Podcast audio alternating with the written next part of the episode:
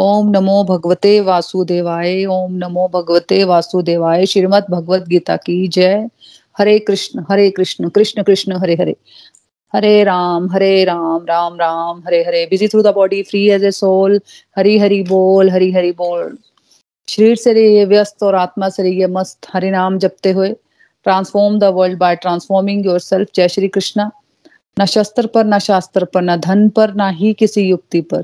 हे प्रभु, मेरा जीवन तो आश्रित है, केवल और केवल आपकी कृपा शक्ति पर। हरि हरि बोल एवरीवन हरि हरि बोल। जय श्री कृष्णा, ओम नमो शिवाय। आज के सत्संग में आप सबका बहुत बहुत स्वागत है। और जो हम लोगों को पॉडकास्ट पे सुन रहे हैं, आप सबका भी बहुत बहुत स्वागत है। तो जैसे कि आपको पता है कि हमारा चैप्टर सिक्स ध्यान योग कंप्लीट हो चुका है तो आज हम उसकी समरी करने वाले हैं। ध्यान योग, भगवत गीता का एक इंपॉर्टेंट चैप्टर है। है ना? तो सबसे पहले भगवान श्री कृष्ण ने अर्जुन को इसमें सन्यास को लेकर जो गलत धारणा है ना, उसको तोड़ा है है ना? देखो, समाज में ज़्यादातर लोग क्या सोचते हैं? सन्यास का नाम लेते ही उनके दिमाग में क्या आता है? उनको उनको लगता है कि घर बार छोड़ दिया होगा, भगवान कपड़े पहने होंगे किसी ने, है ना? तो भगवान ने स्पष्ट रूप में यहाँ बताया कि कर्मों के साथ जो हमारी फलों की जो अटैचमेंट होती है ना कि कोई भी कर्म कर लिया, उसके बाद फिर हम सोचने लग जाते भी क्या मिलेगा मुझे, है ना? क्या मिलेगा, क्या नहीं मिलेगा? उसको छोड़ना और अंदरूनी रूप से प्रभु की भक्ति को समझकर हर एक कार्य को करना संन्यास है। ये नहीं कि आपने सब कुछ काम करना छोड़ दिया, ड्यूटी करना छोड़ दिया, अपना काम करना ही छोड़ दिया, है ना? तो वो हम सोचे कि ये भक्ति है है ना? सारा सारा कुछ काम करना छोड़ दिया और फिर हम बोले कि नहीं, फिर हम भक्ति कर लेंगे। तो भगवान कह रहे भी ये अंधकार है। तो हमें समझना है कि जो आत्मा है, वो प्रभु की सेवक है। जब हम ये भूल जाते हैं, है ना? जैसे मान लो सामने प्रभु हैं, है ना? और हमने उनके तरफ़ पीठ करके रखी हुई है। सही था ना पहले कि हमें पता था कि ये चीज़ें हमें करनी चाहिए, ये चीज़, ये चीज़ें नहीं करनी चाहिए, है ना? तो हमने पीठ की होती है भगवान की तरफ़, फिर ये दुनियादारी है। और सन्यास का मतलब ये है कि हम प्रभु को याद करते हुए, प्रभु के सम्मुख हो गए हैं और अपनी ड्यूटीज़ भी राइटली कर रहे हैं। हाँ जी, और सन्यास का मतलब ये है कि हम प्रभु को याद करते हुए, प्रभु के सम्मुख हो गए हैं और अपनी ड्यूटीज़ भी कर रहे हैं, है ना? तो एक्सटर्नली हो सकता है कि आप बाहर काम कर रहे हो कॉरपोरेट वर्ल्ड में काम कर रहे हो जॉब कर रहे हो, है ना? वर्क प्लेस पे जा रहे हो, वहाँ की पार्टीज़ में जाते हो, वहाँ के लोग, आप देखते हो कि वहाँ के लोग आसपास ड्रिंक्स भी ले रहे हैं, है ना? लेकिन आप क्या कर रहे हो? आप अंदर से भगवान को याद कर रहे हो, क्योंकि कई बार जाना भी ज़रूरी होता है कहीं पे, है ना? लेकिन आप अंदर से क्या रहो कहा? अंदर से आपका हरि नाम चल रहा है, आप फालतू की निंदा चुगली में, वहाँ की बातों में एंगेज नहीं हो रहे हो, है ना? दूसरा इंसान, दूसरा व्यक्ति, एक व्यक्ति और है, मान लो, वो हो सकता है वो जंगल में बैठा हो कि चलो मैं सब कुछ छोड़ छाड़ के चला जाता हूँ भक्ति करने। लेकिन हो सकता है वो चला जाए और लेकिन अंदर से उसके दिमाग में वासनाएँ घूम रही हूँ, है ना? अंदर से वो यही लग रहा हो कि पता नहीं दुनियादारी के लोग क्या कर रहे होंगे, यार मैं, मैंने तो गलती कर ली, है ना? तो हमें, हम तो किसी के दिमाग में देखो अंदर नहीं झाँक सकते ना कि क्या किसके दिमाग में क्या चल रहा है है ना? लेकिन प्रभु अंतर्यामी है, वो हमारा भाव देखते हैं। है ना? वो ये नहीं देखते कि आपने क्या कपड़े पहने हैं, आप बाहर से क्या बोल रहे हो, आपने तिलक लगाया या नहीं लगाया। वो ये देखते हैं कि आप मुझे याद कितना करते हो, कितना स्मरण करते हो आप मुझे। और जो आप ड्यूटीज़ कर रहे हो, उसमें आपका कितना भक्ति भाव है ना? तो असली संन्यास पहनावे से नहीं है घर बार छोड़ने से नहीं है। आप एक पिता का रोल कर रहे हो, है ना? माता का रोल कर रहे हो, गुरु का रोल प्ले कर रहे हो, प्रभु की सेवा समझकर अपने बच्चों को बड़ा करो। एक डॉक्टर अगर प्रभु की सेवा समझकर समाज के कल्याण में लगा रहे तो वो भी एक संन्यास है। वो ही, वो भी एक भक्ति है, वो भी एक योग है। देखो, शब्द सब अलग अलग है है ना? लेकिन सबका मीनिंग एक ही है कि दुनियादारी की जो इच्छाएँ हैं, उसका हमें त्याग करना है। और प्रभु की भक्ति फीलिंग्स भाव डेवलप कर, करते हुए, उस भाव में रहते हुए संसार में सभी को अपने भाई बंधुओं के रूप में देखते हुए सबकी सेवा करनी है। देखो, योगी है या सन्यासी है, उसके लिए सबसे इंपॉर्टेंट है कि उसे अपने इंद्रिय तृप्ति के भाव छोड़ने होंगे। देखो, अगर उसका मन इंद्रिय तृप्ति में लगा रहे सेंस ग्रेटिफिकेशन में कि मैं मज़ा कर लू, है ना? टीवी देख लू मैच देख लू, फ़िल्में देख लू, सो जाऊँ, है ना? अगर कोई क्या खाने पीने की चीज़ों में एंगेज रहे, अगर कोई इसी भाव में रहेगा तो फिर वो अपनी स्पिरिचुअल प्रैक्टिसेस नहीं कर सकता। फिर तो वो मतलब कर्म योग पे चल रहा है ना क्या ठीक है, मुझे कर्म अपने बेस्ट करने अभी तक वो वहाँ यहीं पे पहुँचे है। लेकिन कर्म योग का मतलब ये नहीं है कि आप बिल्कुल ही भक्ति योग पे पहुँच गए हो, है ना? आपने अभी मतलब कर्म करने का रास्ता अच्छा पकड़ा है कि भाई मेरे को कर्म अपने बेस्ट करने लेकिन अभी उसमें भक्ति भाव नहीं आया। हो सकता है कोई व्यक्ति ऑलरेडी इंद्रिय तृप्ति में हो, है ना? ऑलरेडी देखो कोई बहुत अच्छी फैमिली में, बहुत वेल्दी फैमिली से बिलोंग करता है तो ऑलरेडी वो वो ये चीज़ें कर रहा होता है है ना? तो इसका मतलब ये नहीं बोला गया कि उसको ये चीज़ें छोड़ देनी चाहिए उसको भगवान ने भाई उसको उसके उसके पास कर्माज ऐसे होंगे ना कि उसको ये चीज़ें मिली हैं है ना? हो सकता है वो ऑलरेडी अच्छा खा रहा है अच्छा पहन रहा है ये उसके बा, लिए बात नहीं हो रही है ये बात उनके लिए हो रही है जो जिसके अंदर इंद्रिय तृप्ति की इच्छा बनी होती है हमेशा की मुझे बस कैसे मौका मिल जाए बस मज़ा कर लू मैं मतलब आँखों में आँखों में कोई वो नहीं है कि मैं, मेरे को कहाँ देखना है, कहाँ नहीं देखना है। मुँह में अपना जीवा पे कोई कंट्रोल नहीं है, मुझे क्या खाना है, क्या नहीं खाना है। अपने कानों में कोई कंट्रोल नहीं है कि मुझे क्या सुनना है, क्या नहीं सुनना है। इंद्रियों में कोई कंट्रोल नहीं है, मुझे कैसे उसको कंट्रोल करना चाहिए, है ना? उसको हमेशा लगता है कि मैं बस मज़ा ले लू ना? तो ऐसा व्यक्ति भगवान क्लियर कह रहे हैं कि योगी नहीं हो सकता। योगी मतलब जो डिज़ायर से फ्री हो, इंद्रिय तृप्ति की इच्छाओं से फ्री हो, ऐसा व्यक्ति योगी है। फिर इस अध्याय में मन को लेकर कुछ वर्सेस आते हैं। ये बहुत वर्सेस इंपॉर्टेंट थे कि मन ही हमारा सबसे बड़ा दुश्मन है और सबसे बड़ा मित्र ही हमारा मन है है ना? तो भगवान कहते हैं कि अगर मन दुनियादारी की बातें सोचता जा रहा है ना, कि उसने ये क्यों कहा या ये क्यों कहा। ईर्ष्या में फंसा हुआ है कंपैरिजन में फंसा हुआ है नेगेटिव इमोशंस में फंसा हुआ है। तब मन हमारा सबसे बड़ा दुश्मन है। और जो मन भगवान के भक्ति के बारे में सोच रहा है है ना, कि मैं कैसे भगवान की भक्ति में आगे बढ़ूं, हरिनाम कर रहा है भगवान मन, है ना, भगवत गीता सुन रहा है, समाज कल्याण के बारे में सोच रहा है तो वो मन हमारा सबसे अच्छा मित्र बन गया। और जो मन हमारा सबसे बड़ा दुश्मन है, वो फिर हमारे बंधन का भी कारण होता है। मन ही हमारे मोक्ष का और मन ही हमारे बंधन का कारण है। जो मन दुनियादारी में लगा हुआ है, वो बंधन का कारण है और जो मन प्रभु की भक्ति में लगा हुआ है, वो मोक्ष का कारण है। बट क्या होता है, मन हमारा ज़्यादातर दुनियादारी की तरफ़ ही अट्रैक्ट होता है है ना? मन माया की तरफ़ ही अट्रैक्ट होता है। अगर मन को हमने ट्रेन नहीं किया, है ना? देखो, लाखों करोड़ों जन्मों से हमें अभ्यास हो रखा है कि जो मन में है और जो मन है हमारा, वो जाता ही दुनियादारी की तरफ़ है है ना? जैसे देखिए, जैसे अगर सुबह ही उठना है किसी को मान लो, है ना? तो क्या लगेगा उसको कि नहीं यार, मैं सो जाऊँ, है ना? या रात को उसको लगता है कि चलो मैं या पिक्चर देख लूँ, है ना? तो सुबह फिर नींद नहीं खुलेगी। किसी का भी मन देखो, उसको अगर बैठा है शाम को, है ना? मान लो वो एक व्यक्ति तो उसको लगेगा, मैं फ़िल्म देख लूँ। है ना टीवी देख लूँ या कुछ भी मज़ा कर लूँ। लेकिन अगर उसको, अगर अपनी हरिनाम करना है, भोग लगाना है, आरती करनी है तो भाई उसको अपना टाइम देना पड़ेगा ना, है ना? तो वो क्या प्रेफर करता है? जो एक दुनियादारी में मन होगा, वो प्रेफर करेगा कि चलो यार, मैं मज़ा ही कर लू, है ना? मैं मज़ा करने वाली बातें कर क्योंकि हमने अपने आप को मन बना के रखा हुआ एक चीज़ और होती है कि जैसे हमारे साथ दिन में दस चीज़ें अच्छी हुई, है ना? एक कुछ नेगेटिव हो गया, किसी ने आपको कुछ कड़वा बोल दिया तो फिर क्या करता है? मन में वही चीज़ें घूमने शुरू हो जाएँगी। वो जो अच्छी चीज़ें हुई होंगी ना, दस चीज़ें अच्छी हुई होंगी, वो हम नहीं सोचेंगे।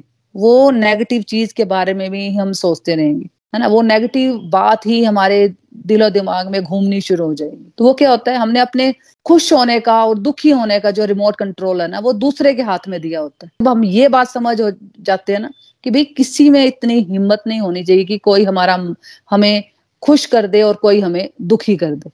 है ना? हमें अपने अंदर से खुश होना है, अंदर से ही दुखी होना है। देखो, अगर हमारा मन भगवान की तरफ़ लगा हुआ है तो हमें खुश रहना चाहिए कि हम राइट पाथ पे, हम अच्छे कर्म कर रहे हैं, भगवान की तरफ़ चले हुए हैं, है ना? वो करते हुए गलतियाँ भी होंगी, है ना? देखो परफेक्शन पे अभी कोई नहीं जा सकता, है ना? और परफेक्शन कुछ होती ही नहीं है इस रास्ते में। अगर कोई हंड्रेड परसेंट पे भी चला गया तो उसके ऊपर फिर टू हंड्रेड परसेंट है थ्री हंड्रेड परसेंट है। तो हमें बिल्कुल भी ये नहीं सोचना है, देखो दिन में दस बातें हमारे साथ नेगेटिव भी होंगी पॉजिटिव भी होंगी। तो हमें पॉजिटिव बातों के बारे में सोचना है है ना? बाकी टाइम हमें बिल्कुल कुछ भी नहीं सोचना। कुछ भी नेगेटिव बात आपके दिमाग में आती भी है तो क्या करना है?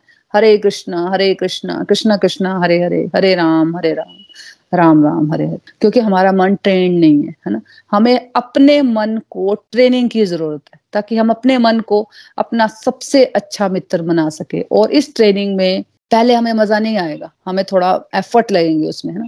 फिर इस अध्याय में भगवान ने हमें यह भी बताया कि मन का नेचर चंचल है, वो भटकेगा इधर से उधर। भगवान खुद ही बता रहे हैं, ये आपकी ज़िम्मेदारी है कि आप उसको वापस लाओ, आप उसके अधीन नहीं हो। है ना? आप उसके अधीन नहीं हो, आप उसके दास नहीं हो, आप उस स्वामी हो मन के। जैसे अगर आप मदर हो और आपका बच्चे, बच्चा बोले कि मैंने आइसक्रीम खानी है और उसका गला खराब है और बार बार दिन में चार पाँच बार वो बोलता है कि मुझे आइसक्रीम खानी है, मुझे आइसक्रीम खानी है तो क्या आप लेकर दोगे? है ना? आप बोलोगे ना, एक बार तो ठीक है, एक बार तो खा सकते हो, लेकिन दोबारा उसको रोकोगे। वैसे ही अब आप हरिनाम कर रहे हो, है ना? भोग लगा रहे हो, आरती कर रहे हो, है ना? आधा घंटा बैठते हो मान लो, है ना? तो कितनी देर आपका मन लगता है हरिनाम करने में? आधे घंटे में सबका मन इधर उधर भटकता है। आधा घंटा भी नहीं लगता है मतलब पाँच मिनट में नहीं लगता, आधा घंटा तो बहुत दूर की बात है है ना? तो मन भटकता है कभी फैमिली के बारे में, कभी लगता है कि काश हमारी जॉब कहीं बहुत अच्छी जगह लग जाए, है ना? खाने के बारे में सोच रहे हैं कि मैं रात को क्या खाना बनाना है, बच्चे की पढ़ाई के बारे में चला जा रहा है मन कि मेरे बच्चों का क्या होगा, अपने बारे में, है ना? अपनी फ्यूचर प्लानिंग के बारे में चला जाता है मन, है ना? तो जो बिगनर्स हैं, उनको घबराना नहीं है। अगर आप हरि नाम करने बैठते हो तो भाई ये सबके साथ होता है, मन हमारा भटकता ही भटकता है है ना? जैसे अभी आप सबसे बेस्ट तरीका है सत्संग सुनते वक्त आप नोट्स बना रहे हो तो ठीक है है ना? अगर नोट्स नहीं बना रहे हो तो मन को कंट्रोल करने का सबसे अच्छा तरीका है और अपना हरिनाम बढ़ाने का सबसे अच्छा तरीका है कि आप सत्संग सुनते वक्त आप चैंटिंग कर सकते हो। सबसे बेस्ट तरीका है, जो भी अगर आपका स्माला है या आपके पास टेलीकाउंटर है, आप कर सकते हो, है ना? इससे क्या होता है, मन आपको, मन आपका कंट्रोल रहता है है ना? सत्संग में वैसे भी मन तो कहीं और जाता नहीं, लेकिन फिर भी आप माला करना यहाँ से सीख सकते हो, है ना? आपको अकेले बैठना मुश्किल लगता है, आधा घंटा बैठना मुश्किल लगता है, दस पंद्रह मिनट बैठना मुश्किल लगता है तो आप सत्संग के टाइम टेलीकाउंटर के थ्रू या माला के थ्रू आप माला चैंटिंग कर सकते हो। तो बिगनर को घबराना नहीं है, क्योंकि सबके साथ होता है कि मन हमें, मन का नेचर ही ऐसा है कि देखो तो भगवान श्री कृष्ण ने स्वयं इस अध्याय में बताया है ना? लेकिन हमारा ये रोल है कि आध्यात्मिक ज्ञान लेकर मन को वापस बुलाओ, है ना? हमें पता लग गया कि बेस्ट चीज़ें क्या है, हमें क्या करना चाहिए, है ना? अब हमें भगवान की भगवान हमें डायरेक्ट ज्ञान दे रहे हैं, भगवत गीता का ज्ञान दे रहे हैं, हमें बता रहे हैं अभी कौन सी चीज़ें तुम्हें करनी चाहिए, कौन सी चीज़ें नहीं करनी चाहिए, है ना? तो हमें मन को ट्रेनिंग देनी है। जैसे अगर आप देखो चैंटिंग कर रहे हो, मन भटका रहा है तो आपको फिर से उसको वापस लाना है, फिर उस, फिर से करना है, हरे कृष्णा हरे कृष्णा कृष्णा कृष्णा, हरे हरे हरे राम हरे राम राम राम, हरे हरे। फिर भटक गया, फिर वापस लाओ, फिर आप दोबारा, फिर दोबारा ऐसे ऐसे आपको वापस लाना पड़ेगा मन को, क्योंकि मन का नेचर है, वो बार बार भटकेगा। है ना? फिर वो हमें दुनियादारी में फंसाता है कि मैं क्या बनाऊँ डिनर में या क्या खा लूँ क्या पहन लूँ क्या टीवी देख लूँ। फिर उसको दोबारा प्यार से उसको वापस लाना है ना? फिर दोबारा से हरे कृष्णा करना। फिर आप जो भी आप मंत्र कर, करना चाहते हो ना? जो आपको अच्छा लगता है। आप कोई भी मंत्र कर सकते हो राम राम कर सकते हो ओम नमो शिवाय कर सकते हो ओम नमो भगवते वासुदेवाय जो भी आपको अच्छा लगता है आप कर सकते हो। है ना? अभी अभी हरे कृष्णा करना आपको बड़ा मंत्र लगता है तो एक माला से स्टार्ट कर सकते हो इसको है ना? जब आपको जब देखो तीन चार आप करते हो ना ये तीन चार माला तो अगली माला अपने आप होने लगती है अपने आप होने लगती है। कैसे आप, आप सुनते हो ना किसी ने सोलह माला कर ली किसी ने थर्टी टू कर ली तो ये भी ये अपने आप सब हम सब आप जैसे ही हैं तो अपने आप ही होने लगता है ये। कुछ हाँ, कोई एफर्ट नहीं डालने पड़ते हैं। तीन चार माला एक हफ़्ता दस पंद्रह दिन करना मुश्किल लगता है है ना? लेकिन जब इसमें रस आने लगता है तो अपने आप ही लगता नहीं यार, मैं क्यों नेगेटिविटी में फंसी हूँ? चलो यार, मेरे को अच्छा लगता है ये करने, है ना? मैं पॉजिटिव रहती हूँ, इससे मेरे को नेगेटिविटी मेरे दिमाग में नहीं आते। चलो मैं कर लेती हूँ, माला। क्यों टाइम वेस्ट ही कर रही हूँ ना मैं अभी? फीलिंग्स आने शुरू हो जाती हैं। ऐसा नहीं है कि मेडिटेशन करते वक्त ही ऐसे होता है। अगर आप ट्रेवल कर रहे हो, है ना? देखना, आप कभी भी, जैसे आप गाड़ी से जा रहे हो या आप ट्रेन से जा रहे हो तो आप देख रहे हो कि आप फालतू की बातों में हम लोग सोचना शुरू कर देते हैं, है ना? कुछ भी बातें हम फालतू की सोचने शुरू हो जाएँगे, है ना? यही मन सोच रहा होता है हमारा। फिर आपको ये लगता है कि यार, जो भी किसी के बारे में नेगेटिव थॉट्स आते हैं पॉजिटिव थॉट्स तो कम ही आते हैं, हमारे नेगेटिव थॉट्स घूम रहे होते हैं। फिर क्या करना है? फिर अपने आप को वापस लाना है। फिर मन में ही, है ना? मन में ही हरे नाम कर सकते हो आप। और क्या कर सकते हो आप? भजन सुन सकते हो ट्रेवलिंग के टाइम कार में, है ना? तो आपने क्या किया? आपका मन गया था नेगेटिव डायरेक्शन की ओर। आपने उस डायरेक्शन में खो नहीं जाना है। देखो, अगर मन गया मेरा फालतू नेगेटिव थिंकिंग में, घर में या जब मैं ट्रेवल कर रही हूँ, है ना? तो उसमें खो नहीं जाना अंदर अंदर नहीं घुसते जाना है। उसके बारे में बात कर लिया आसपास जो बैठे लोगों उनको भी नेगेटिव किया, है ना? उसको वापस लाना है, उसको भजन सुना दो। और ये बातें देखो, सुनने बहुत डिफ़िकल्ट लग रही हैं। बिगनिंग में, है ना? लेकिन जब आप करोगे ना तो आपको मज़ा आने शुरू हो जाएगा। आपको लगता था, यार, जो मैं गाने सुनती हूँ, जो मैं टाइम वेस्ट करती हूँ तो उससे अच्छा है मैं भजन ही सुन लू, फिर आपको भजन सुनना ही अच्छा लगेगा। है ना? ये नहीं सुनना कि, ये नहीं बोल रही हूँ कि गाने सुनना गलत है, लेकिन हायर हायर टेस्ट की बात हो रही है ना तो फिर आपको भजन सुनने में ज़्यादा मज़ा आएगा, है ना? फिर भगवान ने कहा कि कंट्रोल्ड माइंड कब होता है? श्लोक नंबर सेवन में भगवान ने कहा था कि जिसने मन को जीत लिया उसने पहले ही परमात्माओं को प्राप्त कर लिया, क्योंकि उसने शांति प्राप्त कर ली, ऐसे पुरुष के लिए सुख, दुख, सर्दी, गर्मी एवं मान, अपमान एक से हैं। देखो, बहुत इंपॉर्टेंट श्लोक है ये। इसमें भगवान कह रहे हैं कि भाई कंट्रोल्ड माइंड होता ही तब है, जब परमात्मा की कृपा होती है। जब भगवान का किसी के साथ कनेक्शन है, तभी मन भी कंट्रोल होता है। अगर किसी ने परमात्मा को प्राप्त कर लिया तो समझो उसका मन वश में आ गया। क्योंकि उनकी कृपा से ही मन वश में होता है।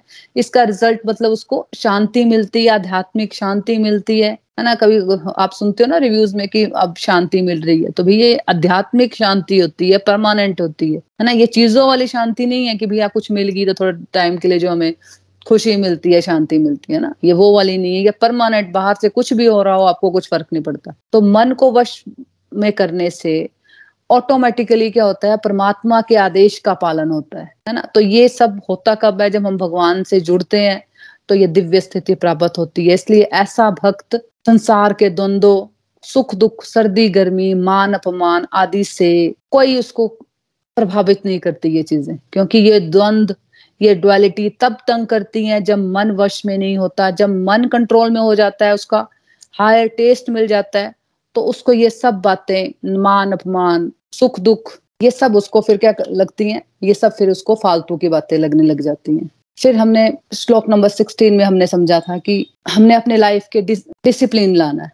कंफर्टेबल लाइफ उसी की हो सकती है हैप्पी भी वो तभी रह सकता है है ना? जब वो अपनी लाइफ में डिसिप्लिन लाता है। देखो, भगवान ने बैलेंस की इंपॉर्टेंस बताई हमें। भगवान ने हमें बैलेंस की इंपॉर्टेंस बताई कि हमें लाइफ में बैलेंस लेकर आना है। मन को भटकते नहीं देना है हमें अपने अपने मन को है ना? इंद्रियाँ कहीं हम गलत जा रही हैं तो उसे खींचना है है ना? जैसे कछुआ होता है जब देखता है कोई कोई प्रतिकूल परिस्थिति आई तो अपनी सारी जो इंद्रियों को वो अंदर ले लेता है है ना? तो हमें भी कछुआ बनना सीखना है। जो सरकमस्टांसिस हमारे अनु, अनुकूल हुई तो हमें अपने इंद्रियाँ उनको खोल लेना है। मतलब जो अगर आपको लगता है कि सामने वाला आ, से मैं बात कर सकती हूँ अपनी भक्ति के बारे में सत्संग के बारे में तो उनसे बात करनी है। ये नहीं कि अपने बात ही नहीं करनी है है ना? अपना हो गया अपना अच्छा हो गया तो बस खत्म कर देना है सब कुछ है ना? इसको भी आगे प्रचार प्रसार करना है। भगवान की बातों को आगे बताना है। तो लेकिन यही बताया गया कि भगवान कह रहे हैं कि भाई मेरे भक्तों को बताना है। भगवान ने क्लियर क्लियर बताया एटीन चैप्टर जब आएगा उसमें क्लियर बताया कि जो भग, मेरे भक्तों को मेरी ये बातें बताता है मैं उनको शुद्ध भक्ति देता हूँ। तो हमें आगे बढ़ना है ना, पीछे थोड़ी जाना है। तो हमें क्या करना है कि भी जब अपनी परिस्थिति देखनी है सरकमस्टांसिस देखने हैं कि हमारी फ्रेंड्स हमारे फैमिली मेंबर्स हमारे, हमें सुनना चाहते हैं तो हमें उनको सुनाना है। और जो नहीं सुनना चाहते, तब हमें अपनी इंद्रियों को संकुचित कर लेना है। अगर हम, कोई सुनना चाहता है तो उसको भगवान के बारे में बताओ, सत्संग के बारे में बताओ, है ना? उसको भोग लगाकर खाना कैसे प्रसाद बन जाता है, फिर उसको पूरे फैमिली कैसे खाएँ तो कैसे पॉजिटिव वाइब्रेशन आती हैं, उसके बारे में बताओ, है ना? कुछ भी जो भी आपने सत्संग में सीखा, वो बातें बताओ। जिसको आपको लगता है कि मेरी फ्रेंड है, मेरी रिलेटिव्स हैं, यार इनको ज़रूरत है, मेरे को इनकी हेल्प करनी चाहिए तो बिल्कुल हेल्प एक हेल्पिंग एटीट्यूड रखो अपना। लेकिन कुछ विपरीत सरकमस्टांसिस हुई तो फिर हमें विदड्रॉ कर लेना है। मुझे यहाँ पे कुछ बोलने की ज़रूरत नहीं है। मैं बैलेंस की बात कर रही थी कि खाना और सोना देखो, दोनों बहुत ज़रूरी है। भजन का भोजन से सीधा संबंध है है ना? कि कैसा भोजन हम करते हैं क्योंकि जैसा अन्न वैसा मन है ना? क्योंकि meditation actually is the function of the mind है ना? तो मन को वश में करने की बात हो रही है तो जो भी हम खाते हैं ना ये हमारे सटल बॉडी पे भी इम्पैक्ट करता है और ग्रॉस बॉडी पे तो करता ही करता है है ना? ग्रॉस बॉडी जी तो आवाज़ नहीं आ रही। हरी हरी बोल हाँ जी। तो मैं बात कर रही थी कि जो भी हम खाते हैं ना ये हमारे ग्रॉस बॉडी पे भी इम्पैक्ट करता है और हमारी सटल बॉडी पे भी, है ना?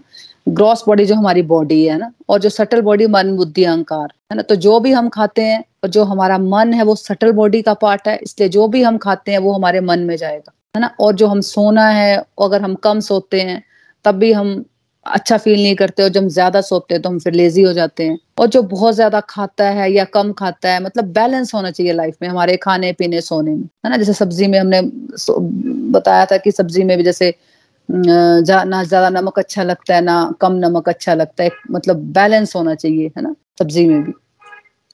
फिर हमने समझा कि मन को हमें भटकने नहीं देना वो तो हम बात कर ही रहे थे कि इंद्रियाँ कहीं गलत जगह पे जा रही हैं तो उसको बार बार वापस खींचना है।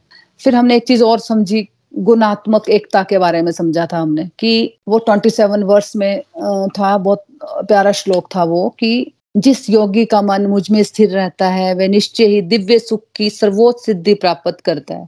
वे रजोगुण से परे हो जाता है, वे परमात्मा के साथ अपनी गुणात्मक एकता को समझता है और इस प्रकार अपनी समस्त विगत कर्मों के फल से निर्वित हो जाता है। तो मतलब गुणात्मक एकता हमने समझी थी कि एक होती है क्वांटिटिव वननेस और एक होती है क्वालिटेटिव वननेस है ना? तो भगवान के साथ हम क्वालिटी में सेम है है ना? हम बोलते हैं ना, हम परमात्मा का ही अंश है। भगवान सच्चिदानंद है और हम भी सच्चिदानंद है। ये ज़रूर है कि वो भगवान है और हम सोल्स हैं। तो क्वालिटी पॉइंट ऑफ़ व्यू से हम लोग सेम है, लेकिन क्वांटिटी पॉइंट ऑफ़ व्यू से प्रभु बहुत ऊपर है है ना? हम लोग एक छोटे से अणु है और प्रभु का बहुत विस्तार है। देखो, चाहे समुद्र की बूंद समुद्र में मिल जाए, लेकिन बूंद समुद्र नहीं बन सकती। हमारी आँखों से ओझल हो जाएँगी वो बूंदे, लेकिन उसके एटम्स जो है ना, वो हमेशा बने रहते हैं। तो हमारी क्वालिटी भी भगवान के जैसी है, हम भी भगवान के जैसे ही दिव्य हैं।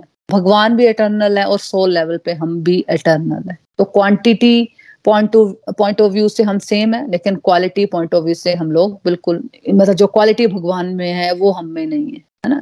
देखो जो क्वालिटी पॉइंट ऑफ़ व्यू से, यानी कि जो क्वालिटी भगवान में है, वो वो हम में नहीं है। हम तो मेरे, तेरे, ये देखो, भगवान कुछ भी हमें देते हैं, कुछ भी, देखो, ये जो भी भगवान ने नेचर के रूप में हमें दिया है ना? सूरज अपने टाइम पे आता है, चंद्रमा अपने टाइम पे आता है, हवा अपने टाइम पे आ रही है, ये पेड़, पौधे, पक्षी, ये सब जो इस जो शान से भी हम ले रहे हैं, है ना? इसमें भगवान हमसे कुछ मांगते हैं, इसके रिटर्न में। और हम तो क्या, हम तो कुछ भी करते भी नहीं है भगवान के लिए कुछ भी और फिर भी हम, हमारी लिस्ट होती है। फिर भी हमारी लिस्ट होती है भगवान के साथ एक लंबी सी। वो इनडिपेंडेंट रियलिटी है और हम डिपेंडेंट रियलिटी है। और हम सबके हृदय में भगवान परमात्मा रूप में है। हमारे हार्ट में सोल भी है और परमात्मा भी है। और जो देख पाता है कि हर एक जीवात्मा के साथ परमात्मा भी है और ये, वो ये भी देख पाता है कि भगवान के अंदर ही समस्त जीव भी है। भगवान सृष्टि में सब और व्याप्त है अपनी शक्तियों के रूप में, अपने अवतारों के रूप में, अपने विस्तारों के रूप में। चाहे भगवान की अपरा शक्ति हो, यानी भौतिक शक्ति हो या पराशक्ति हो, तटस्थ तटस्था शक्ति हो है ना? ये हम अगले चैप्टर में पढ़ने वाले हैं ये सब इसके बारे में। तो ऐसी कोई जगह नहीं है जहाँ भगवान ना हो। भगवान सब और व्यापक है, भगवान सब जगह है। परमात्मा रूप में एनर्जी रूप में, अपनी एक्सपेंशन के रूप में सब और व्यापक है। इस प्रकार जो देख पाता है कि प्रभु जीव के साथ है और जीव प्रभु के साथ है, ऐसा व्यक्ति प्रभु को उनकी शक्तियों के रूप में, उनके अवतारों के रूप में, उनके विस्तारों के रूप में देख पाता है। भगवान कृष्ण की देखो बहुत सारी शक्तियाँ और वही सब सब और व्यापक है। फिर हमने समझा, अर्जुन ने पूछा भगवान से कि, भगवान, मैं वायु को तो रोक सकता हूँ, लेकिन मन को जो, जिसका नेचर बहुत चंचल है और हठीला भी है वो मुझे तो नहीं लगता कि ये संभव है मन को रोक पाना। बिगनर जिसने अभी डिवोशन अभी स्टार्ट ही की है, दुनियादारी में अभी वो फंसा होता है तो उसकी मेंटल स्टेज को बताया है। क्योंकि सच भी यही है, क्योंकि ज़्यादातर लोग आपको समाज में मिलेंगे, ज़्यादातर वो लोग टीवी देखने में, सोफे पे बैठ के बस आराम से एंजॉय कर रहे हैं। वेर एज भगवत गीता पढ़ने वाले, ध्यान लगाने वाले मेडिटेशन करने वाले कम लोग मिलते हैं हमें। क्योंकि वो जो सोच है ना कि मन को काबू करके कहीं बैठना है, मन इतना ज़्यादा बेकाबू है कि उतना भी नहीं करने देगा, है ना? तो अर्जुन ने पाँच हज़ार साल पहले भी वही प्रॉब्लम फेस की थी और अर्जुन तो भगवान भगवान श्री कृष्ण का फोकस्ड लेवल का डिवोटी है, बहुत हाई लेवल का डिवोटी है वो। लेकिन वो एक लोगों को रिप्रेजेंट कर रहा है है ना? कंडीशन सोल को रिप्रेजेंट कर रहा है इस बता रहा है कि भाई मेरा नेचर तो बहुत चंचल है। जबकि उसका वो तो बहुत फोकस्ड लेवल का डिवोटी है। लेकिन अब भगवान ने उसके थ्रू हमें भगवत गीता सुनानी है तो वो सारे क्वेश्चंस का हमें जवाब दे रहे हैं। तो भगवान ने उसको ये उत्तर दिया है कि सच कह रहे हो तुम। भगवान उसकी बात को एग्री कर रहे हैं कि भाई अर्जुन, मुश्किल तो बहुत है। सच में मन को काबू करना दुनिया का सबसे मुश्किल काम है। ये बात भगवान ने मानी, लेकिन कहा, मुश्किल है, परंतु असंभव नहीं है। उपयुक्त अभ्यास और विरक्ति द्वारा ये संभव हो सकता है। जैसे एक व्यक्ति जिसको डायबिटीज़ है ना, वो डॉक्टर के पास जाता है चेकअप के लिए। तो डॉक्टर क्या कहता है? ये गोलियाँ खाओ और मीठे से परहेज करो। वो क्या कहते हैं कि डूज एंड डोंट्स का पालन करो, है ना डॉक्टर कहता है। और कुछ चीज़ें छोड़ो। तो वैसे ही भगवान ने कहा उपयुक्त अभ्यास, सत्संग से, साधना, सेवा, सदाचार। तो ये गोलोक एक्सप्रेस में एक वीडियो भी है यूट्यूब में four pillars of spiritual life है ना, अध्यात्म के चार स्तंभ। ये आप देख सकते हो। है ना? यूट्यूब पे जाकर प्रेस करो। Four pillar of spiritual life Golok express है ना? तो आपको दिख जाएगा वीडियो है ना? तो बहुत इंपॉर्टेंट है ये। तो सत्संग करना मतलब डिवोटीज के साथ रहना भक्तों से भगवान की बातें करना साधना कीजिए मतलब अपना टाइम बनाओ स्पिरिचुअल प्रैक्टिसेस करने के लिए। कितनी सारे स्पिरिचुअल प्रैक्टिसेस आपको प्रिस्क्राइब की जाती है? अर्चा विग्रह की पूजा करना भग, भगवत गीता भागवतम जैसे ग्रंथों का अध्ययन करना भोग लगाना मेडिटेशन करना चैंटिंग करना, आरती करना, फिर सेवा कीजिए समाज कल्याण के कार्यों में अपने अपनी कैपेसिटी के अनुसार उन कार्यों में अपना योगदान देना चाहिए, है ना? तो सदाचार अपने प्रैक्टिकल बिहेवियर में पेशेंस लाइए और पॉजिटिव बिहेवियर डेवलप कीजिए। तो ये हो गया उपयुक्त अभ्यास और फिर विरक्ति साथ साथ में। एक तरफ़ अगर हम, देखो, अगर विरक्ति मतलब अगर हम आग जला रहे हैं, और दूसरी तरफ़ हम पानी फेंक दे तो फिर तो ये आग बढ़ेगी नहीं, बुझ जाएगी। एक तरफ़ हम शुद्धि की आग जला रहे हैं तो फिर हमें पानी भी तो नहीं फेंकना ना। ये पानी क्या हो सकता है? मान लीजिए आपने अभी सत्संग किया, है ना? सत्संग कर रहे हैं अभी हम, है ना? फिर आप पहुँच गए पब में या आप चले गए शॉपिंग करने या फिर आप फालतू की शॉपिंग देखो ये नहीं कि शॉपिंग करना गलत है, लेकिन आपको ज़रूरत नहीं है, लेकिन फिर भी आप शॉपिंग में जा रहे हो ना? या फिर आपने दुनियादारी की बातें करना शुरू कर दी या आपने टीवी देखना शुरू कर दी, फ़िल्में देख ली। तो बिता दिया तीन चार घंटे आपने उसमें। जैसे आपने अभी सत्संग करते वक्त आपको कैसा लगता है? बिल्कुल, मैं अपना बोलूँ तो मेरा तक, मैं जब सत्संग सुनती हूँ तो मेरा बिल्कुल भी ध्यान कहीं नहीं जाता। मुझे लगता है कि मैं सुन लू नोट्स बना लू। आपको भी पॉजिटिव लग रहा होगा, ध्यान लग रहा होगा आप अटेंटिवली सुन रहे हो। तो मन कंट्रोल में आ रहा होगा, शांत हो रहा होगा, है ना?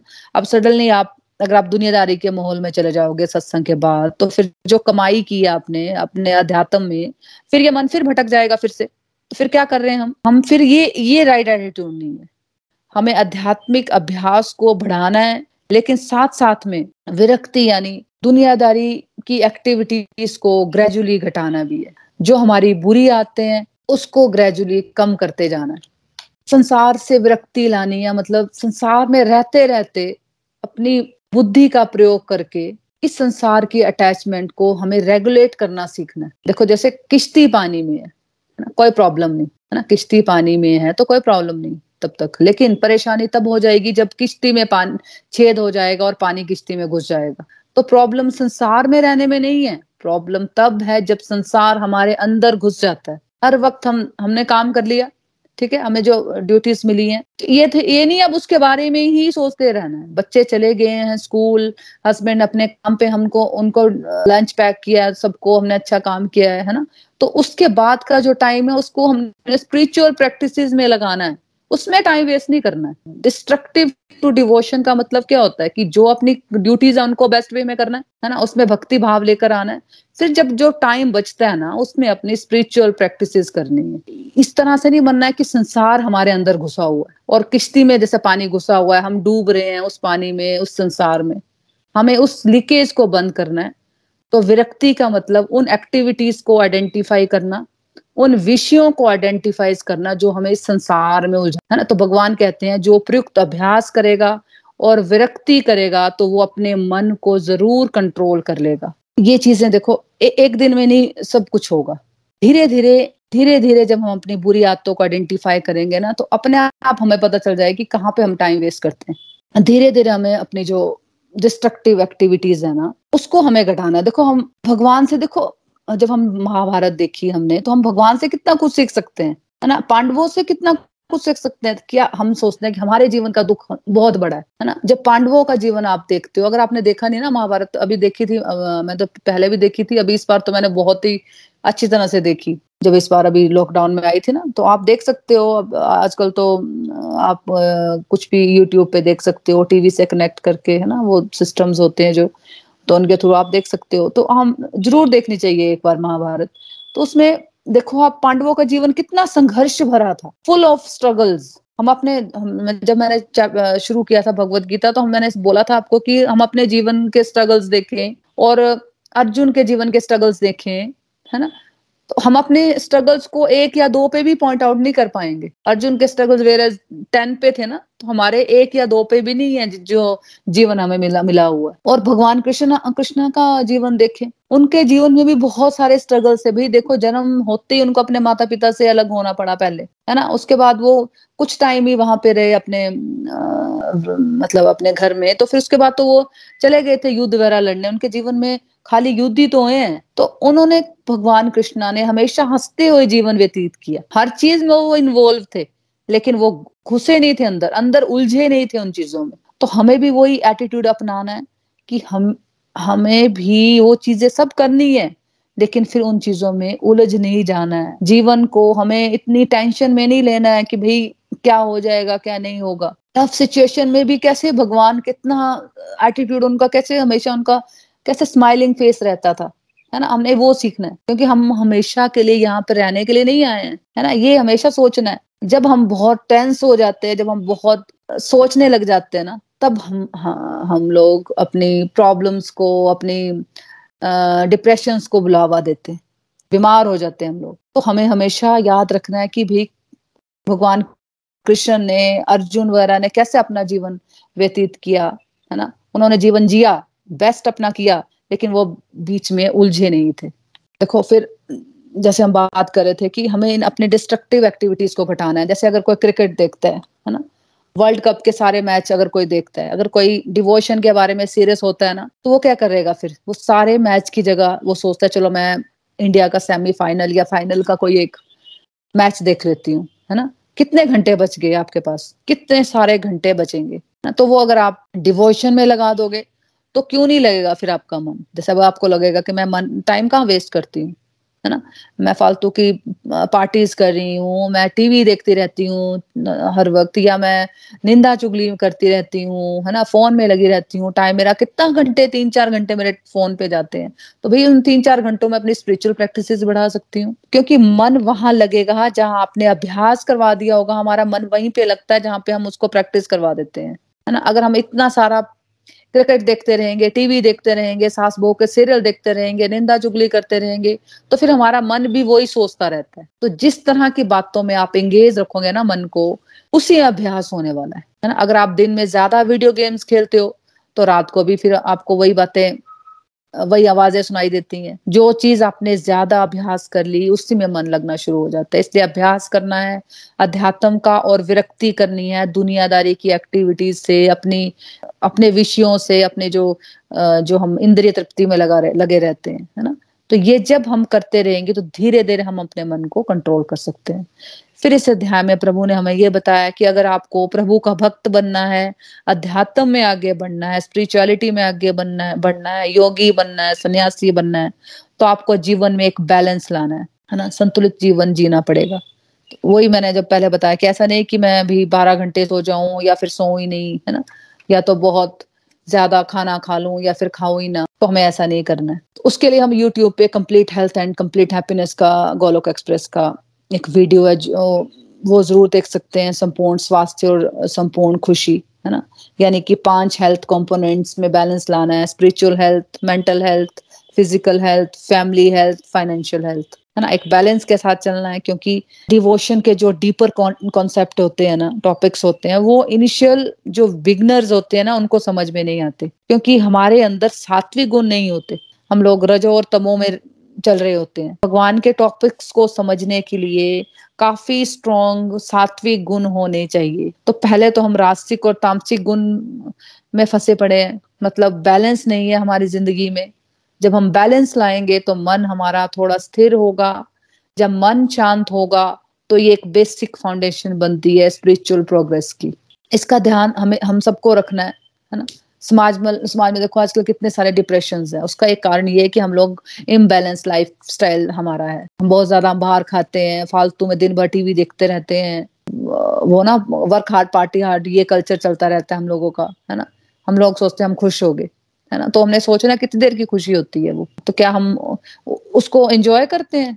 कि हमें गिल्ट रहता है कि हम क्या करके आए हैं आज? तो पहले हम लोग पंद्रह बीस मिनट के डी वन में न्यूज़ सुनते थे। अब चौबीस घंटे के इतने चैनल आ गए हैं कि चौबीस घंटे नेगेटिविटी की न्यूज़ चलती रहती है। है ना? तो ये सब, ये थोड़ी दुनिया में कुछ अच्छा नहीं हो रहा। अभी दुनिया में ज़्यादातर अच्छा ही हो रहा है। है ना? ये तो फालतू की जो हमें न्यूज़ सुनाते रहते हैं नेगेटिविटी से भरी हुई, एक ही न्यूज़ को चौबीस घंटे चलाते रहते हैं तो ये सब कूड़ा करगट हमारे अंदर जब हम डालेंगे तो ये सब बातें हमें लगेगा कि दुनिया में तो बहुत नेगेटिविटी पड़ी हुई है है ना? दुनिया में तो सब कुछ गलत ही हो रहा है अच्छा तो कुछ हो ही नहीं रहा, है ना? दुनिया में बहुत अच्छे अच्छे लोग भी अभी बहुत अच्छा अच्छा कर रहे हैं वो लोग। तो एक और प्रश्न अर्जुन ने पूछा भगवान श्री कृष्ण से कि कहीं ऐसा हो जाए कि किसी के साथ कि पहले तो वो निष्ठा से आपके रास्ते पर कोई चल पड़े, लेकिन फिर उसका मन दुनियादारी में भटक जाए फिर तो वो ना इधर का रहेगा, ना उधर का। देखो, ये बातें किसी के दिमाग में भी आ सकती है, हमारे दिमाग में भी आती हैं बातें। जैसे अब हम डिवोशन के रास्ते में चल पड़े हैं तो हमें हमें भी कई बार लग जाता है कि भी दुनियादारी को छोड़कर हम प्रभु की ओर तो चल पड़े हैं। कहीं ऐसा ना हो कि दो चार साल के बाद हम फिर माया में भटक जाएँ और दुनियादारी की तरफ़ अट्रैक्ट हो जाएँ। तो फिर हमारा सब वेस्ट हो जाएगा। जो हमने, जो भी इतने साल तीन चार साल लगाए डिवोशन में तो फिर हमने जो भी हमने किया यहाँ पे, जो भी स्पिरिचुअल प्रैक्टिसेस की तो ऐसी हमारी बातें दिल में आ सकती हैं। तो फिर भगवान ने अर्जुन को इसका उत्तर दिया कि देखो अर्जुन, तुमने जिस, कि जिसने डिवोशन की तरफ़ जो भी किया है, वो उसका एक परसेंट भी डिवाइन उसका एक परमानेंट उसका एक जो भी तुमने किया डिवोशन में, उसका एक डिवो परमानेंट डिवाइन अकाउंट बन जाता है है ना? जैसे मान लीजिए हंड्रेड पर फाइनल मुक्ति है, मोक्ष है, भगवान का धाम है, गोलोक धाम है। तो आपने पिछले जन्म में मान लो आप फिफ्टी परसेंट तक किया, है ना? और फिफ्टी परसेंट करने के बाद आप भटक गए दुनियादारी में तो आपको जो अगला जन्म मिलेगा, वो जन्म ही ऐसा मिलेगा आपको फिफ्टी के बेस पर मिलेगा फिफ्टी के नीचे नहीं जाओगे आप।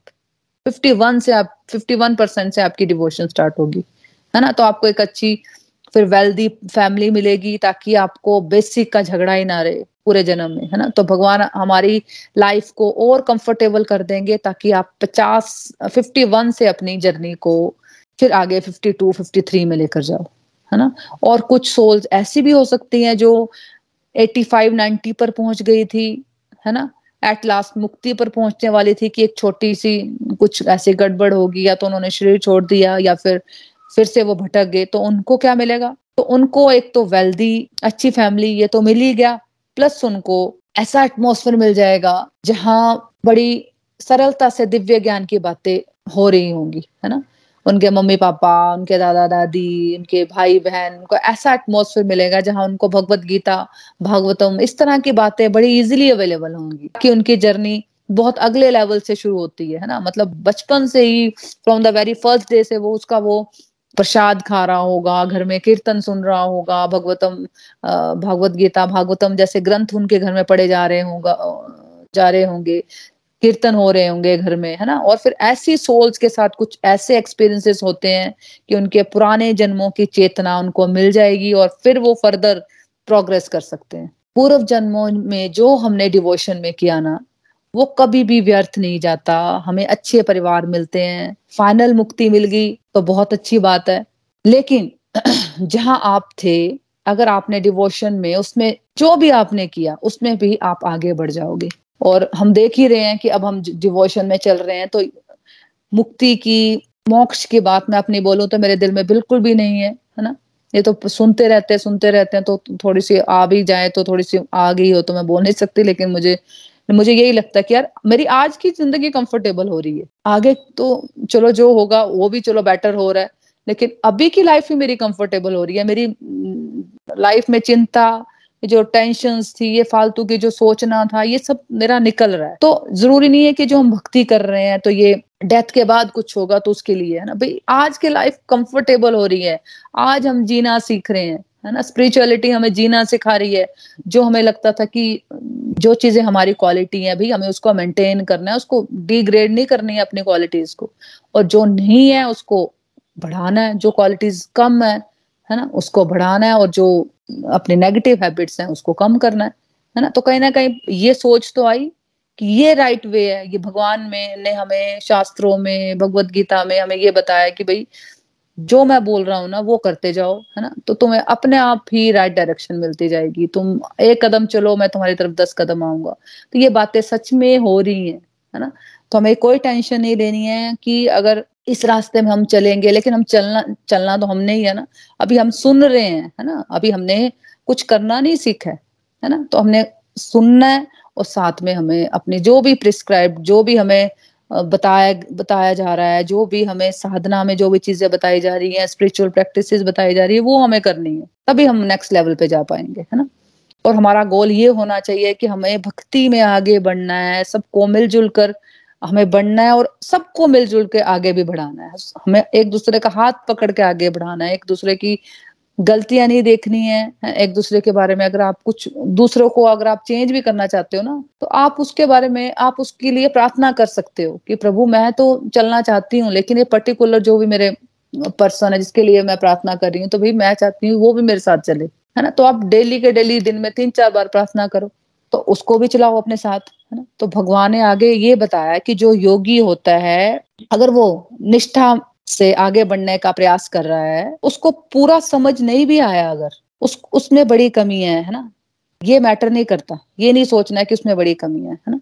मैटर ये करता है भी कोशिश तो कर रहा है ना? देखो भाई नेगेटिविटीज तो सब में होती हैं, सब में कुछ ना कुछ कमियाँ हैं, है ना? तो मैटर ये करता है कि वो कोशिश तो कर रहा है भगवान की तरफ़ बढ़ने की, चाहे किसी भी रास्ते से कर रहा है। कोशिश करने वाले को योगी कहते हैं, वो दुनिया के बाकी लोगों से बेटर है वो सुपीरियर लोगों की कैटेगरी में क्योंकि उसने कम से कम इतना तो समझ लिया कि ये उसकी जर्नी का लक्ष्य है कि भगवान की ओर बढ़ना है और इस यात्रा का लक्ष्य है कि आगे आगे भगवान ने हमें बताया कि योगियों में से सबसे अच्छा योगी कौन है? देखो, योगी अलग अलग हो सकते हैं। कोई कर्म योग से आगे बढ़ रहे हैं, भक्ति योग से, ध्यान योग से। ये कोई ये नहीं है क्योंकि कर्म योग से आगे जाएगा, भक्ति योग से आगे जाएगा। ये एक सीढ़ी है। ये धीरे धीरे जाएँगी भक्ति योग पे ही है ना? कर्म योग से ज्ञान योग से फिर वो भक, भक्ति योग में ही जाएँगे हम लोग सब है ना?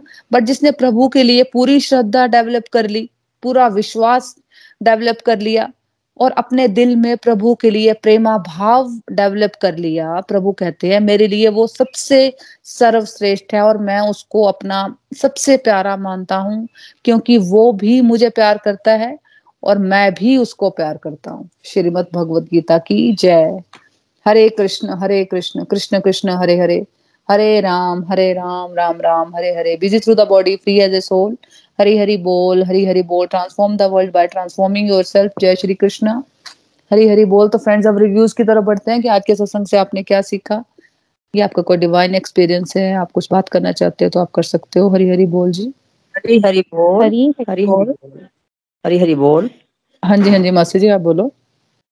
बोल। मोना जी आज का सत्संग बड़ा दिव्य था मन को छूने वाला था कि संन्यास क्या है? संन्यास का मतलब ये है कि यदि हम प्रभु को याद करते हुए अपनी ड्यूटी करते हैं और दुनियादारी का कोई भी काम करते हैं वो भगवान को याद करके ही करते हैं। भगवान को हमें निष्भाव से याद करते रहना है। यही सन्यासी कहलाता है। इंद्रियों को वश में करने की हमें कोशिश करनी है। ईश्वर द्वेष, मोह, ममता को छोड़ने की कोशिश करनी है। मन को हमें, मन तो हमें भटकाता ही रहता है। इसको बस में करने के लिए भगवान से जुड़ना होगा। यदि हम भगवान को शुद्ध भाव से नहीं जुड़ेंगे तो हम, हमारा मन जो है फालतू की एक्टिविटी ही करता रहेगा। जो खुशी हम हम प्राप्त करना चाहते हैं करते हैं या करना चाहते हैं, वो थोड़ी देर के लिए प्राप्त होती है हमें। लेकिन जो भगवान को याद करके सिमरन करने से खुशी मिलती है, वो परमानेंट रहती है। उसके लिए हमें कोई पैसा नहीं खर्च करना पड़ता, कोई दौड़ धूप नहीं करनी पड़ती, सिर्फ़ मेहनत करनी पड़ती है। इसके लिए चैंटिंग बड़ी ज़रूरी है, माला का नाम जाप करना बड़ा ज़रूरी है। चैंटिंग करने से अपने अंदर की नेगेटिविटी खत्म हो जाती है और पॉजिटिविटी आती है। इसके लिए हम हमें प्रैक्टिस करने की ज़रूरत है। शुद्ध भाव से जो भक्त शुद्ध भाव से भगवान से जुड़ता है वो सुख दुख में एक जैसा रहता है और बैलेंस में रहता है। ऐसा भक्त जो है वो भगवान को प्रिय है। हरी हरी बोल। हरी हरी बोल हरी हरी बोल। थैंक यू सो मच मासी जी। बिल्कुल बहुत ही अच्छी तरह से आपने पूरा सत्संग रिवाइज कर दिया। एज uh, ऑलवेज बहुत प्यारे रिव्यूज़ रहते हैं आपके। थैंक यू सो मच हाँ जी कोई और है जो अपनी लर्निंग शेयर करना चाहता है? हरी हरी बोल, हरी हरी बोल मुन्ना जी, हरी हरी बोल एवरीवन कल चैप्टर सिक्स कंप्लीट किया था मुन्ना जी ने और आज उसकी समरी दी। बहुत ही दिव्य सत्संग था आज का। तो मैं पूरा जो निचोड़ आज मोना जी ने एक बार हमें पूरे इस सिक्स चैप्टर का हमें दिया, वो मैं थोड़ा सा जो मेरी आज लर्निंग बनी है वो मैं शेयर करूँगी। तो सबसे पहले तो ये था कि जिसने मन पर जीत हासिल की है, उसने प्रभु को प्राप्त कर लिया। ये मन ही है जो मनुष्य को अशांत करता है, चीज़ों के लिए जिज्ञासा बढ़ाता है और उन्हें कम करता है। समस्त संसारिक सुख दुख में हमें उलझाए रखता है। ये हमारा मन ही है। और जो व्यक्ति अपने मन पर काबू कर लेता है, उसे इन सबसे ऊपर, वो इन सबसे ऊपर उठ जाता है। ना ही ज़्यादा दुख और ना ही ज़्यादा गम, सुख कुछ भी उसे उस मनुष्य के लिए कोई मान्यता नहीं रखता। वो इन सब बातों से ऊपर उठ जाता है। प्रभु कहते हैं कि योगी बनो, अर्थात योग करो। एक योगी ही प्रभु को प्रिय होता है। योगी वह है जिसने अपने मन पर नियंत्रण कर लिया है और मुझमें लीन हो गया है। अपना हर कर्म, हर कार्य मुझको समर्पित करता है। वह व्यक्ति, हर वस्तु हर क्रिएशन में प्रभु को देखता है और प्रभु को ऐसे व्यक्ति सबसे प्रिय होते हैं। वह औरों को भी मेरा भक्त बनाने की सलाह देता है, अपना ज्ञान बांटता है। पर हमें इस चीज़ से कुछ लेना नहीं कि वो आगे सुन रहा है, हमें उसे सुनाना है, उसे जो सुनने के लिए रेडी है। जो प्रभु का ज्ञान लेने के लिए रेडी है। और जहाँ जो हमें ऐसा फील हो कि वो व्यक्ति हम इन बातों से उसे कोई फ़र्क नहीं या वो आ, कोई इफ़ेक्ट नहीं कर रहा तो उसे वहाँ पर हमने अपनी इंद्रियों को थोड़ा सा सीमित कर देना है। तो प्रभु अपनी सच्ची भक्ति करने में अपने भक्त की पूरी सहायता करते हैं। परंतु प्रभु कहते हैं कि तुम एक कदम आगे तो बढ़ो मैं अपने भक्तों का हाथ थामने के लिए तैयार रहता हूँ। और अगर किसी कारणवश हमें भक्ति भाव को कंटिन्यू नहीं भी कर पाते हैं या किसी कारणवश हम छूट जाते हैं तो प्रभु उसका भी हिसाब रखते हैं। उन्होंने हर व्यक्ति के, उसकी भक्ति का अकाउंट बना के रखा होता है। उसी के अनुसार हमें भगवान फिर से अपनी भक्ति करने का अवसर देते हैं। परंतु हमें इस संसारिक सुख दुख में फिर से इन्वॉल्व नहीं होना है। यहाँ, जहाँ से भक्ति छूट गई थी, वहीं से फिर से शुरू करनी है। और ये सब अपने मन की कंडीशनिंग करके होगा। मतलब कि हमें कंडीशनिंग हमें बार बार स्पिरिचुअल एक्टिविटीज़ की रिपीटिशन करनी है, ताकि हमारा मन जो है, वो हमारे नियंत्रण में आ जाए, हमारे काबू में आ जाए। वो कि हमें मन को काबू करना है। मन को हमारे ऊपर हावी नहीं होने देना। हमने अपनी सारी ड्यूटीज़ तो करनी है, परंतु उनसे जुड़ी फल की इच्छा नहीं करनी है। सारी ड्यूटीज़ प्रभु को समर्पित करनी है और स्पिरिचुअल एक्टिविटीज़ धीरे धीरे जितना हो सके उतनी बढ़ानी है और शुद्ध भक्त बनने की कोशिश करनी है। हरी हरी बोल। हरी हरी बोल, हरी हरी बोल। Beautiful reviews Meenakshi ji. बिल्कुल, देखो एक बात भी हम समझ गए ना कि भी ये सुख दुख है जो ये सर्दी गर्मी की तरह आने ही आने है ना? दुख आया अगर हमारे जीवन में तो सुख आया था, तब तो हमने पूछा नहीं कि भी ये कितने टाइम तक रहेगा, है ना? अब जब दुख आया तो भी ये भी नहीं रहेगा उतने टाइम तक, है ना? तो जैसे सर्दी गर्मी, जैसे अब सर्दी आ रही है तो हम रोक सकते हैं कि नहीं नहीं, सर्दी ना आए हमारे जीवन में, है ना? तो ऐसे ही हम सुख दुख को भी हम अपने जीवन में कुछ नहीं रोक सकते, जो होना है वो होकर ही रहना है ना? तो हम कर क्या सकते हैं? हमें इंटरनल बदलाव लाने अपने मन को साधना है कि भाई ये चीज़ें होनी है और हम इसको कर कैसे सकते हैं? हम उन चीज़ों से ध्यान हटाएँगे हम अपने आप को स्पिरिचुअल प्रैक्टिसेस में लगाएँगे भगवान में लगाएँगे भगवान से जुड़ के ही हम अपने मन को कंट्रोल कर सकते हैं और इन चीज़ों से डील कर सकते हैं है ना? सिंपल सा एक टॉपिक था है ना? Thank you so much Meenakshi ji explanation के लिए ब्यूटीफुल एक्सप्लेनेशन हाँ जी कोई और है जो अपनी लर्निंग शेयर करना चाहता है? हरी हरी बोल। हाँ जी हरी हरी बोल दी आज थैंक्स आज का सत्संग भी बहुत डिवाइन था। बहुत आनंद आया। जैसे कि आज आपने चैप्टर सिक्स का सार करवाया। चैप्टर सिक्स यानी चैप्टर सिक्स है ध्यान योग। ध्यान योग मतलब कि आपने बताया जैसे ध्यान योग भागवत गीता का एक इम्पोर्टेंट चैप्टर है। इस चैप्टर में प्रभु भागवत गीता से रिलेटेड दुनिया की मिसअंडरस्टैंडिंग क्लियर कर रहे हैं। क्योंकि कुछ इंसानों को योग और भक्ति का कॉन्सेप्ट ही क्लियर नहीं है। इंसान सोचता है कि योग और भक्ति का मीनिंग है, दुनियादारी छोड़ दो, घर छोड़ दो, अपनी ड्यूटीज़ छोड़ दो और एकाग्र में चले जाओ भक्ति योग करने। परंतु प्रभु योग और भक्ति का एक्चुअल मीनिंग बता रहे हैं कि हम कैसे अपनी रोज़मर्रा की लाइफ की ड्यूटीज़ को फुलफिल करते हुए भक्ति योग कर सकते हैं। अगर हम प्रभु द्वारा दी हुई अपनी डेली लाइफ की ड्यूटीज़ को बिना अटैचमेंट के परफॉर्म करें किसी के बारे में या किसी को कुछ बुरा ना बोले या सोचें और अपनी डेली लाइफ में स्पिरिचुअल एक्टिविटीज़ को बढ़ाते हुए प्रभु की ओर बढ़ते जाएँ तो हम सही मायने में योगी बन सकते हैं। हमें हमारे मन को इंद्रियों को कंट्रोल करना सीखना होगा क्योंकि एक कंट्रोल मन और बुद्धि का स्वामी ही भक्ति योग की ओर बढ़ सकता है। हमें हर सिचुएशन को संभाव से फेस करना सीखना चाहिए, नहीं तो हम लाइफ की सुबह शाम अथवा सुख दुख से विचलित ही रहेंगे। हमें हमारे मन में और बुद्धि में नेगेटिविटी को नहीं आने देना है, क्योंकि हमारा मन चंचल होता है, उसे कंट्रोल करना काफ़ी टफ होता है। परंतु हमें इसे कंट्रोल करना ही होगा, प्रभु की तरफ़ इसे फोकस्ड करना ही होगा। हमें हमारे मन को प्रभु की भक्ति में लीन करना सीखना होगा। हमें हमारे मन को नेगेटिव हैबिट्स और बातों से दूर रखना होगा, तभी हमारा मन प्रभु की ओर फोकस होगा। वही व्यक्ति अपने मन को कंट्रोल कर सकता है, जिसका प्रभु से कनेक्शन बन चुका हो या बन रहा हो। ऐसा तभी पॉसिबल है जब हम एक डिसिप्लिन और बैलेंस लाइफ जीते हैं, जैसे कि प्रॉपर खाना, पीना, सोना और स्पिरिचुअल एक्टिविटीज़ को करना। योगी इंसान की हर योगी इंसान ही हर व्यक्ति में प्रभु की, प्रभु को और प्रभु में हर किसी को महसूस करता है। प्रभु मानते हैं कि मन को कंट्रोल करना टफ है, परंतु इम्पॉसिबल नहीं। हमें हमारे मन को सत्संग सेवा साधना से कंट्रोल कर सकते हैं। हमें हमारे मन को डिस्ट्रक्टिव टू डिवोशन की ओर लेकर जाना हो। इस चैप्टर में अर्जुन ने प्रभु से एक प्रश्न किया है कि अगर कोई व्यक्ति अपनी भक्ति मार्ग से भटक जाए या छोड़ दे तो क्या उसकी सारा भक्ति भाव वेस्ट हो जाएगा? प्रभु इसका उत्तर देते हैं कि उस व्यक्ति ने जितनी भी परसेंट भक्ति की की होगी, उसका अगला जन्म उसी के अकॉर्डिंग होगा। अपने पूर्व जन्म में उस व्यक्ति ने जिधर से अपना भक्ति मार्ग छोड़ा होगा, अपने अगले जन्म में वो वहीं से शुरू करेगा। जिस परसेंटेज पे वो छोड़ता है, उसी परसेंटेज से वो शुरू करता है और भक्ति भक्ति मार्ग पर अगली लेवल की ओर बढ़ता है।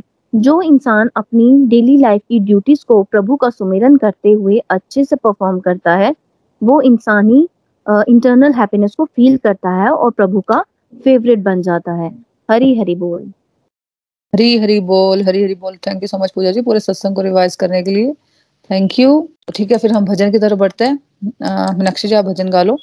हाँ जी और एक और बात मैं हाँ। कहना चाहती हूँ कि आ, सब डिवोटीज ना मीनाक्षी जी की हेल्थ इश्यूज़ थोड़ा चल रहे हैं तो उन सबके लिए उनके लिए जो जो माला करते हैं ना वो सब एक एक माला अपनी मीनाक्षी जी के लिए डेडिकेट करेंगे, है ना? मुझे कल ही पता चला थोड़ा सा हेल्थ इश्यूज़ हैं मीनाक्षी जी के तो हम सब एज फैमिली हैं फ्रेंड्स हैं उनकी तो फिर हम सब उनके लिए डेली, है ना? डेली एक एक माला उनके लिए डेडिकेट करेंगे। थैंक यू सो मच हाँ जी, मीनाक्षी जी, आप भजन गा लो।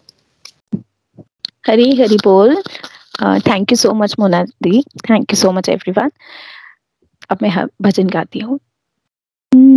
नगरी हो अयोध्यासी रघुकुल सघराना हो। चरण हो राघव के जहाँ मेरा ठिकाना हो। चरण हो राघव के, जहाँ मेरा ठिकाना हो। लक्ष्मण सा भाई हो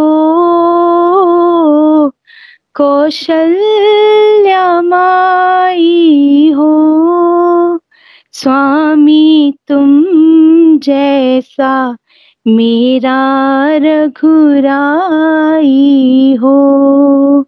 स्वामी, तुम जैसा मेरा रघुरा ही। हो हो त्याग भरत जैसा, सीता सी नारी हो। लव कुश के जैसी संतान हमारी हो। लव कुश के जैसी संतान हमारी हो। श्रद्धा हो श्रवण जैसी शबरी सी भक्ति हो, हनुमत के जैसी निष्ठा और शक्ति हो, हनुमत के जैसी निष्ठा और शक्ति हो। मेरी जीवन नैया हो। प्रभु राम खिवैया हो। राम कृपा से सदा मेरी सिर पर छैया हो। राम कृपा की सदा मेरे सिर पर छैया हो। नगरी हो अयोध्यासी रघुकुल सा घराना हो। चरण हो राघव के, जहाँ मेरा ठिकाना हो। चरण हो राघव के, जहाँ मेरा ठिकाना हो। चरण हो राघव के, जहाँ मेरा ठिकाना हो। हरी हरी बोल, हरी हरी बोल।